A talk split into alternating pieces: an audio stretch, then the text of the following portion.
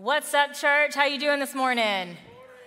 Morning. Hey, we are so glad to be here with you. If you are online, thank you so much for joining us. We are with you. We are connected through this beautiful thing of technology, and we are just glad you're in worship with us.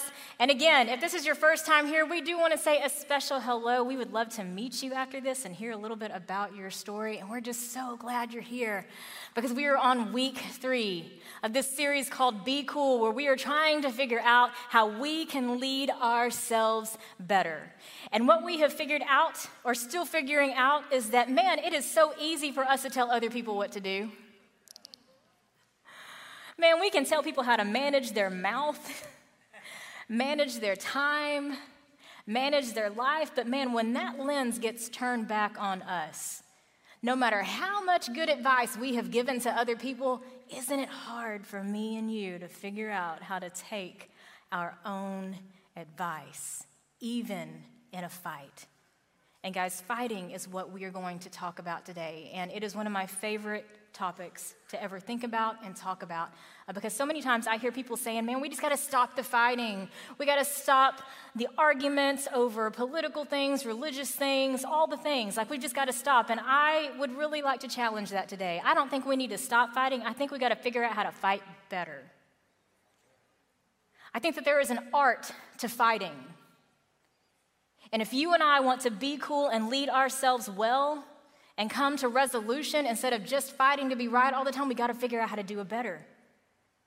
And I think the best picture of how to fight well and fight for a cause is the picture of Jesus, right? And listen, some of you may be raising your eyebrows, but just think about it. Jesus did not back away from a fight. He just didn't back away from a fight at all, especially on behalf of us. Jesus knew how to stand on the front line and be in the trenches with us and on behalf of us so that we could experience being known and being seen and understanding that we belong. Jesus understands adversity. Like he could have come to earth as a warrior, he came to earth as an infant. He struggled, he experienced all the things that we experienced. Jesus led from the resources of a servant when he could have led from the status of a king. There's no better picture of what fighting looks like and fighting well looks like than Jesus, right? But so many times when you and I have a conflict with somebody or we are in a fight with somebody, it's really hard for us to be cool, right? It's difficult for us to stay focused, to maintain a relationship with somebody. And our motives on why we fight and what we fight for are a little bit off, right? And listen, like, our motives becoming off doesn't happen overnight. It is a gradual thing, and here's, here's my example on that. I love a good fight. I love conflict. I love a good argument. I even like it when people tell me they don't like me. I'm like, come on, talk to me about it. What you got? I love it. But I also understand that I have a little bit of an unhealthy attachment to fights. Because here's the thing I was sexually abused at the age of six and at the age of 20. And if there's one thing that I knew I had to learn how to do as a child, I had to figure out how to fight for my safety and fight for my sanity. It's all I knew. If I wanted safety, I was going to have to fight to create it for myself. And that started to manifest in really unhealthy ways through all of my life. I even would go looking for a fight. Because in the fight, I would feel alive. I'm not even ashamed that I've never even won at a physical altercation. I know that's surprising to you. But I don't care. I was unashamed because fighting made me feel alive. I remember, if any of you can think back, or maybe you're not there yet, but when you turn 21, there's a lot of magical things that happen, right? My favorite memory of being 21 is that I was able to jump from a moving car. My apartment and my car had gotten hijacked by a person who I later put in jail But I had one opportunity that He had brought me along with my own car that I realized if I just jump out of my car and gain control of my apartment, I can take steps to gaining control of my space and my life again. And I did. And I wasn't afraid. I felt alive. I craved moments like those. I remember when I had the chance to finally leave that lifestyle, I was legitimately sad that I would never be in a car chase ever again. I was legitimately sad that I was probably never going to be held at gunpoint again. And I had this tiny curiosity that maybe, just maybe, I had a little bit of an unhealthy attachment to fighting. Fast forward, because you and I don't spend time to process what we need to process to go where God calls us. Fast forward, I'm married and I'm having this disagreement with my mother. And I look over, and my husband has this terrified look on his face. And later I check in with him, and I'm like, hey, are you okay? I just need to check the pulse on how you're doing. And he said, I have never seen any two people speak to each other the way you speak to each other and know that you love each other. It was traumatizing to him, damaging to him.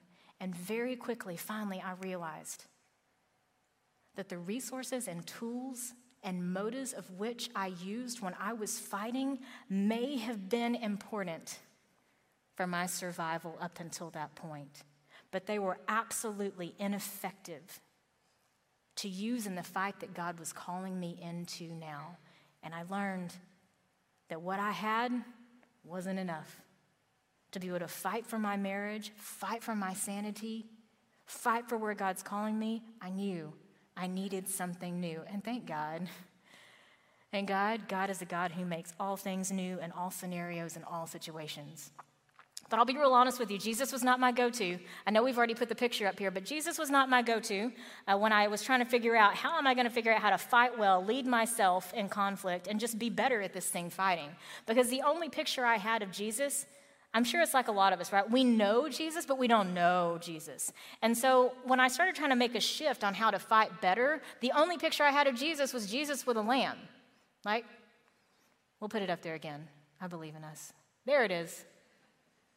And I just remember thinking, this is the picture I have of Jesus. I have trauma. He's got a lamb. What's he going to do with a lamb? One of my top five questions I'm going to ask when I get on the other side of eternity. Why? Just tell me why and what.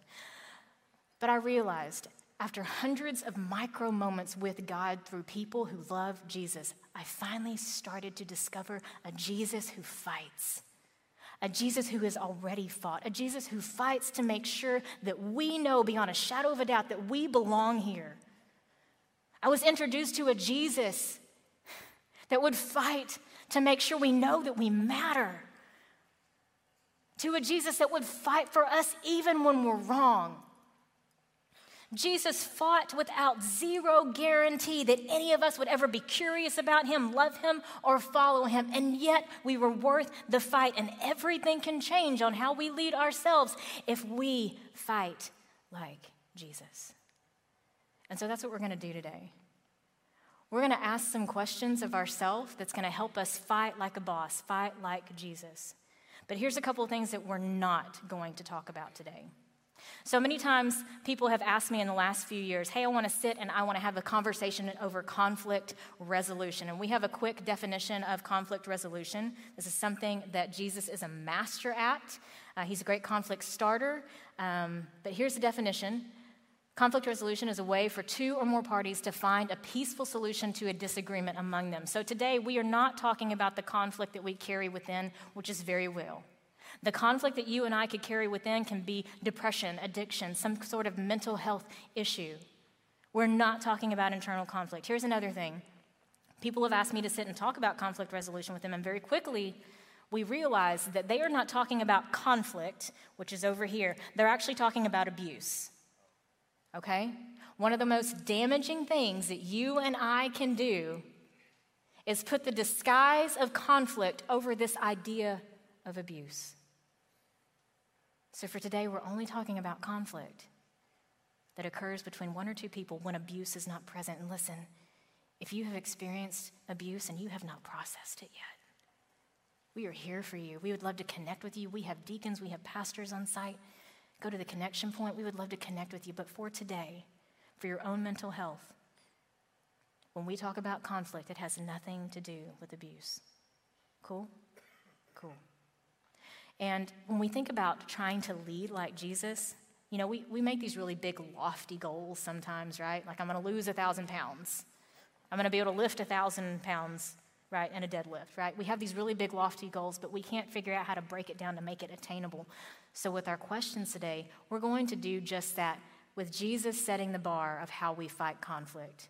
And we're going to do that by looking at a leader in Judges who did not lead himself well in personal or social conflicts. We're going to be in Judges chapter 9 today, but before we go there, I want to open us in prayer so that God can give us something new. Good morning, God. We just thank you so much again for this gift of time that was not promised to us yesterday, but God, we are here. And so we do not take each other for granted, and we do not take your presence for granted. And God, we showed up today so that you could share something new with us, something fresh with us, so that we can take it into the fights that we are in, into the fights that we have not yet begun yet, so that others can also know you just by how we lead ourselves through the fight. And so, God, we dedicate this time to you. We thank you so much for being a God who fights on our behalf. We love you and we thank you. Amen.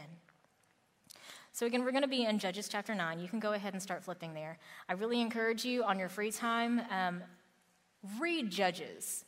Like, Judges for me now, I didn't like Judges when we first started this series, but now Judges is like my Game of Thrones, right? It is a juicy, crazy depiction of what humanity really is. And we're going to see that in the character that we find today, and his name is Abimelech. And last week we learned about a judge named Gideon. Abimelech is Gideon's son, okay?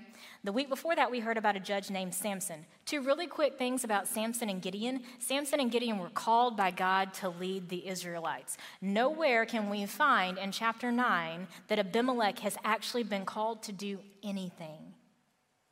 Abimelech appoints himself and elevates himself. And he's, he's seen doing a number of things that we can learn what not to do from. And so, the time that Abimelech is here, this is after Gideon has died.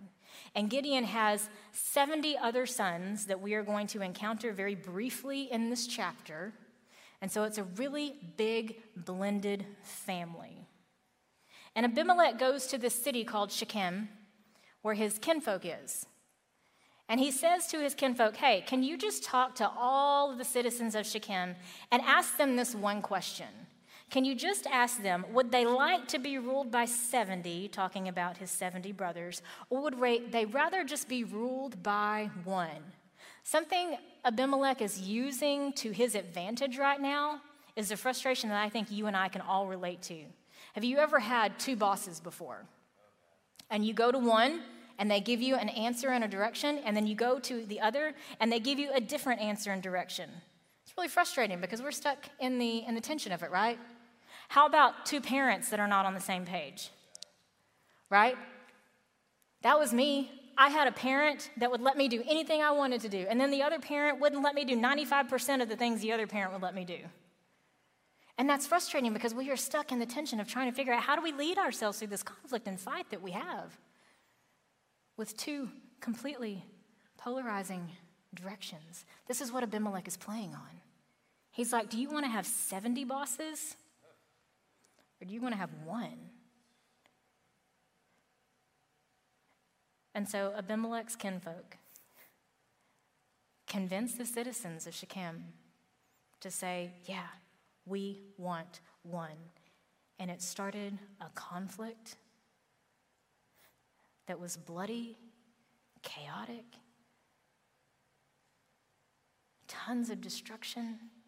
And so, the first question when you and I are in a fight, here's how we can kind of figure out how we are going to lead ourselves well. And the first question is what part do I play in the conflict? And the connected question is Am I part of the problem in your message notes or part of the peaceful solution? Abimelech was not only part of the problem, Abimelech was the problem starter. And I know that you and I have probably been part of our fair share of being part of the problem, but we are here today to figure out how can we be like Jesus and be part of the peaceful solution. And I'm going to take us back in time just a little bit.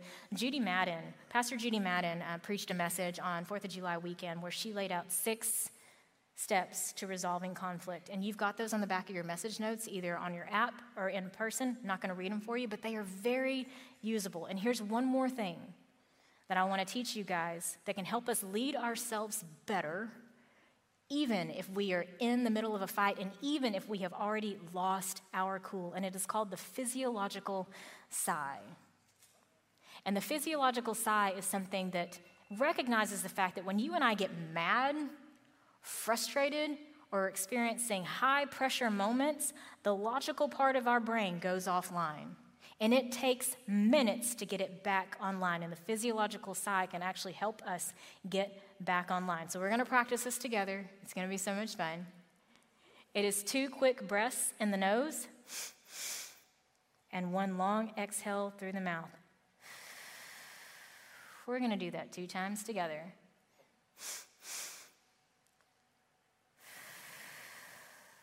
One more time.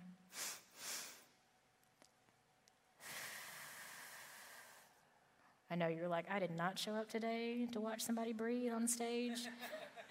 but listen, you and I have a hard time when we lose our cool. To get our minds and get our emotions calmed back down. And a good leader knows that.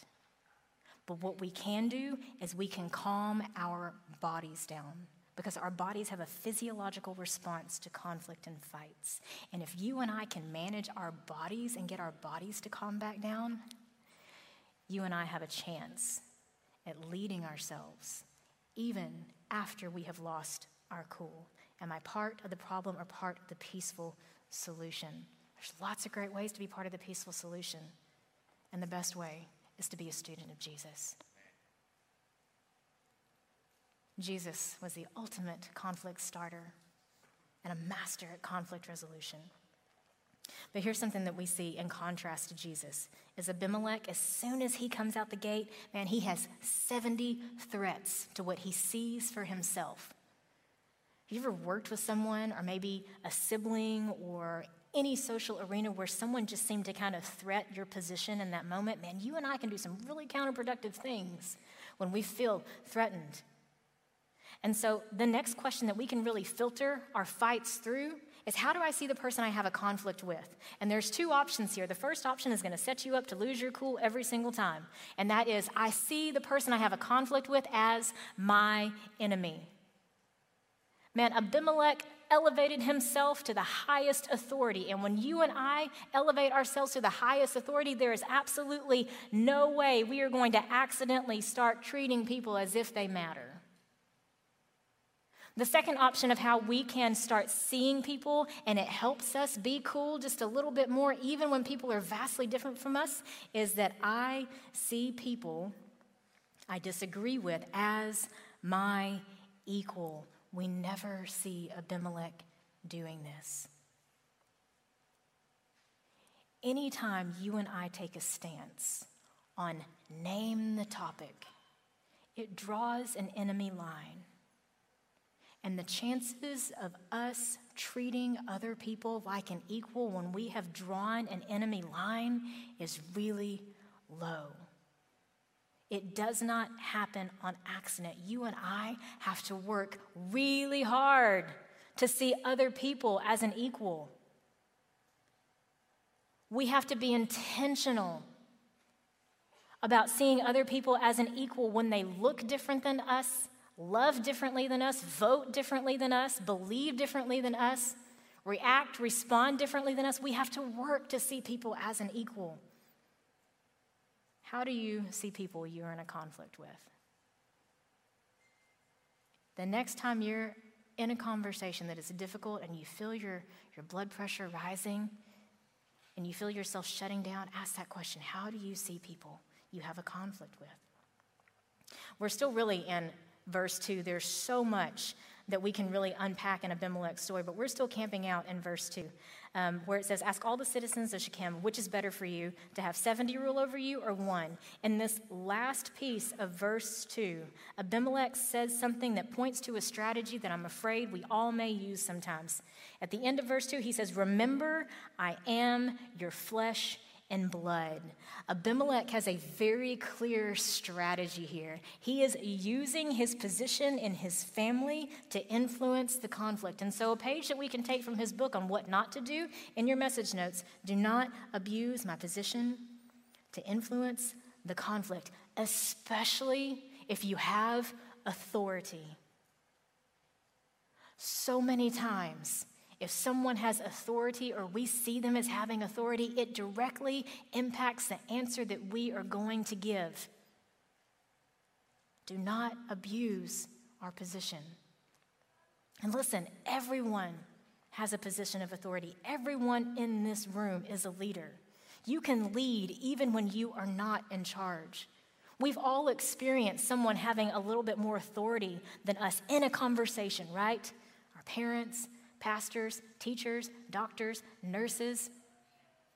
If you are in the scope and vision of any person, you are seen as someone, as a leader. And how you lead yourself will either have the opportunity to influence and introduce someone to Jesus, but it'll have the chance for them to experience your own broken humanity just like we're experienced with Abimelech. What strategy do I use when I navigate conflict? And here's something that we do not see Abimelech doing. And this is probably my least favorite thing to do in conflict. So, in your message notes, we do not see Abimelech doing this, and that is own my mistakes in conflicts. It's the worst. Humble pie does not taste good. It's awful. But listen, when you and I own our mistakes, we have the opportunity for other people to experience Jesus through us. Own our mistakes when it's evident what we did wrong. Own our mistakes when it is very subtle. Own our mistakes even when we are not always the one that's wrong. We have to own them. And when we do that, we are building a bridge, not burning one. If we are really looking to be a master at resolving conflict like Jesus, we got to own some things that maybe aren't even ours to own. And listen, being in the Word, like we've talked about this all series long, being in the Word does not make it foolproof, right? Just because we do all the right things all the time does not make us exempt from doing the wrong things sometimes. But here's the thing you and I can fortify our response, and we want to be right so much that we lose every opportunity to win and to glorify God, even in a fight. Own it. And it's not easy, right? But if you and I really want to find a resolution with another person, we've got to figure out how to own our mistakes. About a week ago, I was on the phone with a, a young adult who had called because his company had made two, two mistakes it was a really confusing conversation because he called to apologize, but he popped off to me twice. And I don't know if you can sense this, but I don't respond well to people popping off at me. And so I returned the attitude and the sassiness, and the conversation ended in an escalated vocal tone. Our blood pressure was high, and he shut down and apologized just to get me off the phone.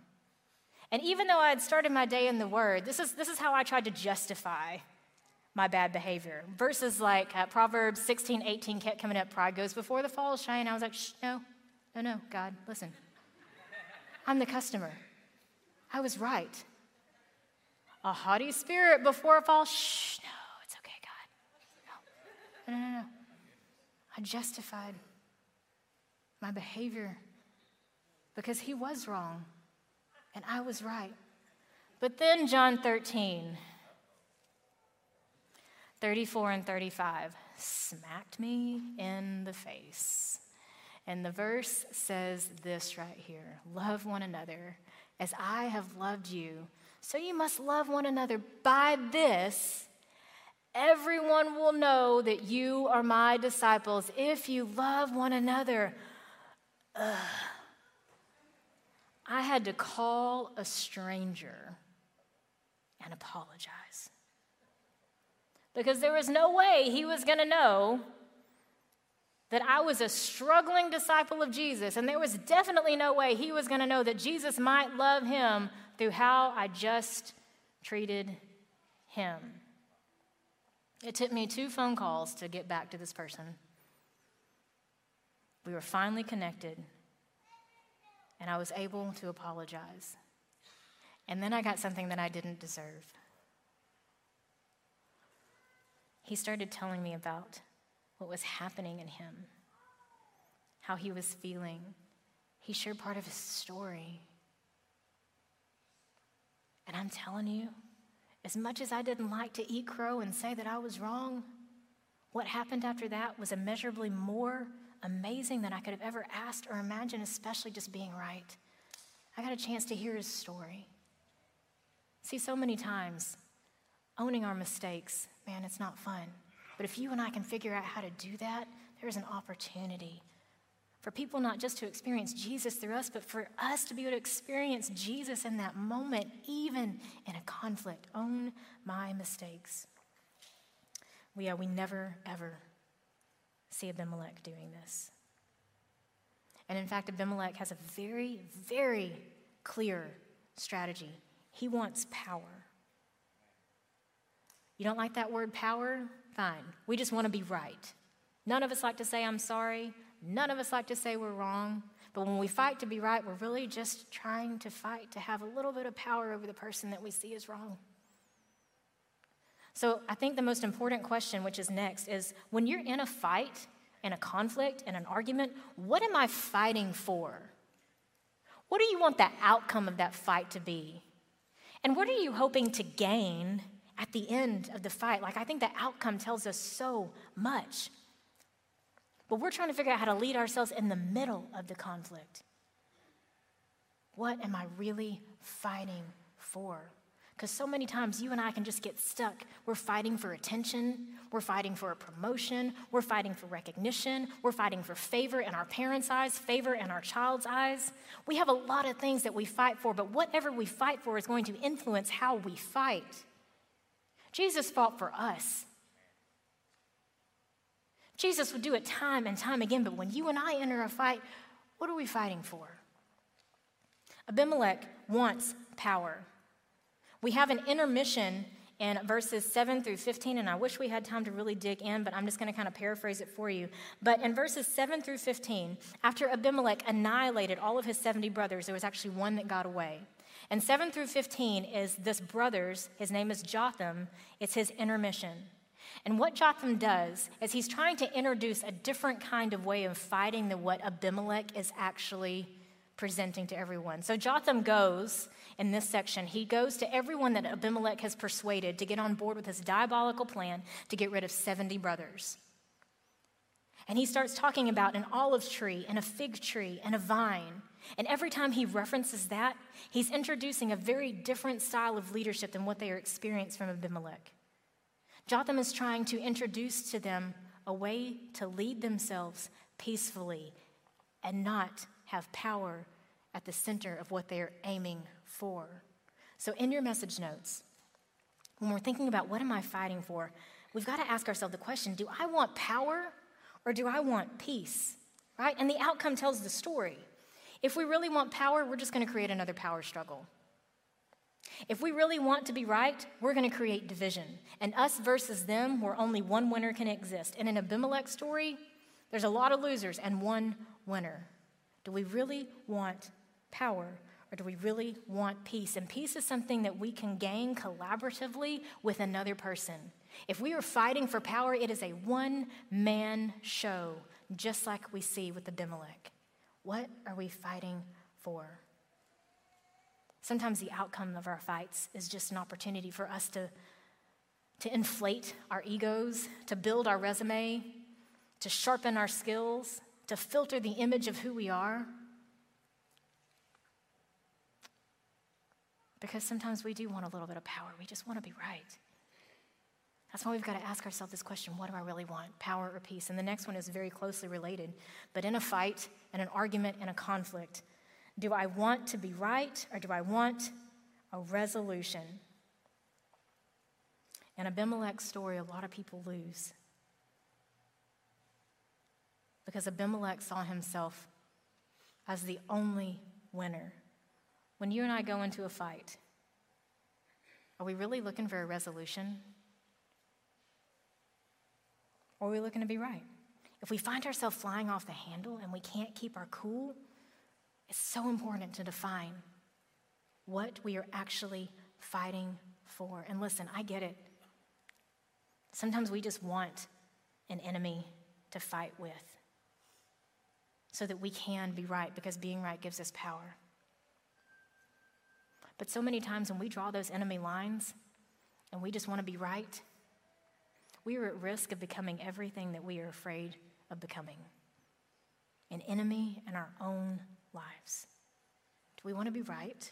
do we really want a resolution? And the last thing, when we're thinking about what am I actually fighting for, this applies to anyone that you can think of right now that makes your blood pressure go up in the bad way. If you were to write someone's name down that you have a consistent conflict with or that you have had a conflict in the past with that is not resolved, if you can write their name down and your, your pulse gets a little elevated, this next point is for us. When we are in conflict with someone or in a fight with someone, if we really want a resolution, we have to fight to see their humanity. Abimelech did not do this. Very quickly, Abimelech categorized everyone but himself as the enemy. But so much can change for you and I in a fight when we stop categorizing people and start listening to people's stories. When we stop just focusing on their category Republican, Democrat, liberal, conservative, COVID vaccine, no COVID vaccine, mask, no mask, gay, straight. When you and I can figure out how to make a shift of stopping to look at someone's story instead of their category, everything can change in a fight. And you and I can figure out how to have a resolution with someone even when they believe vastly different than us. It's not easy to fight to see someone's humanity right? It's just not. But through the personification of peace through Jesus, you and I can figure out how to do it. Because Jesus was the master at fighting for our humanity, even as messy and broken as we are. Fight. The last question really speaks to our stubbornness. And I'm sure we have no stubborn people in here. But the last question for us to really figure out how are we going to lead ourselves better in the fight that God calls us into is why is it hard to change our focus from fighting for power to fighting for peace? After Abimelech's, after Jotham's very brief intermission, Abimelech goes on to rule for three years, the shortest time anyone has ever ruled. Um, and he has this signature move that any city he went to, anybody he fought with, he would get people in a tower and he would burn it. And so when I think about why is it so hard for us to make this shift from fighting for power to fighting for peace? I think we can see that in Abimelech. We're going to be in verses 53 and 54. So Abimelech is about to do his signature move. He's about to set a tower on fire. And in verse 53, a woman dropped an upper millstone on his head, and we think it is lights out for Abimelech. But it's not. When Homie realizes it was a woman that dropped the rock on his head, he called to his armor bearer and he said, Hey, I need you to kill me so no one can say that I was killed by a woman. Come on. So many times, you and I are so concerned about how we look that we forfeit the opportunity to learn from the fight that we are in. Abimelech had a lot of lessons he could have learned, but all he was afraid of was being seen as someone who was killed by a woman. So, in your message notes, that's what it is. In a fight, sometimes I am more concerned with how I look at the expense of what I can learn. If all we want is to be seen as the strongest, the bravest, the smartest, the best, we are probably missing every opportunity to ever be any of those things because that's our focus. If all we want is to be right and to be a winner, we are probably going to lose in all of the ways that matter. What are we concerned with when we're in a fight? How we look or what we can learn? And listen, hi, my name is Abimelech. My biggest fear is that someone will see me as a pushover in a conflict. And every time I dig my heels in to try to make sure no one sees me as a pushover, I miss every opportunity to grow in strength that God is giving me. Are you concerned with how you look or what you can learn? And the last thing is this Abimelech's story is really interesting because it doesn't interact, his story doesn't interact with God in the same way that Gideon's story and that Samson's story interacted with God. Abimelech was very him focused, centered on himself. All he saw was himself, like textbook narcissism, right? But man, we've all got a touch of narcissism in us. Because you and I often operate out of our own limited human capacity instead of operating out of God's capacity to do something amazing. And so, from Abimelech's story and how he doesn't mention God or work with God or follow God or seek God's guidance, the last message note is this that sometimes I am operated from my limited capacity to be cool instead of God's capacity to bring peace. You want to know how God brought peace? He sent Jesus. Even if we don't believe in God or Jesus, you and I have access to the ability to be a peace giving presence in the middle of conflict through His living word, which is acting and doing new things and making all things new in all situations and all relationships so that you and I can lead ourselves well in the fights that we have. Has anybody here been operating out of their limited capacity to lead themselves well? Fighting is something that is not going away. We can wish it away, we can pray it away, but as long as we live in a broken, fallen world, stocked full of people with free will like you and me, we're always going to have an opportunity to fight. My encouragement to you is for us to all figure out how to fight like Jesus. Jesus fought for us. He hung in the most humiliating scenario that we could ever imagine on a cross. He could have called upon thousands upon thousands of angels to intervene so that he can win, but he chose to lose. So you and I can figure out just maybe how to win in this life that we've been given. Let's not waste it on just fighting to be right. Let's get it wrong, but let's figure out how to fight like Jesus so that other people can experience transformation. Here's what we're going to do we're going to end the same way that we have been ending. Because in conflicts, you may be in one now, you may be walking out into a fight, you may have a difficult conversation to have this week, so here's what we're going to do. We are going to practice creating peace in us so that we can be a peace giving presence in any fight that God is going to call us into or that God has already called us to today. And some homework for you is we have a peaceful image for you that we are going to put on the screen. But if you haven't already found a picture or a moment that gives you peace, please do that this week. Because each of us have the power to lead ourselves. Even when we lose our cool, we have the power to lead ourselves to be cool. And so I just want you to get centered. Find something up here that gives you peace.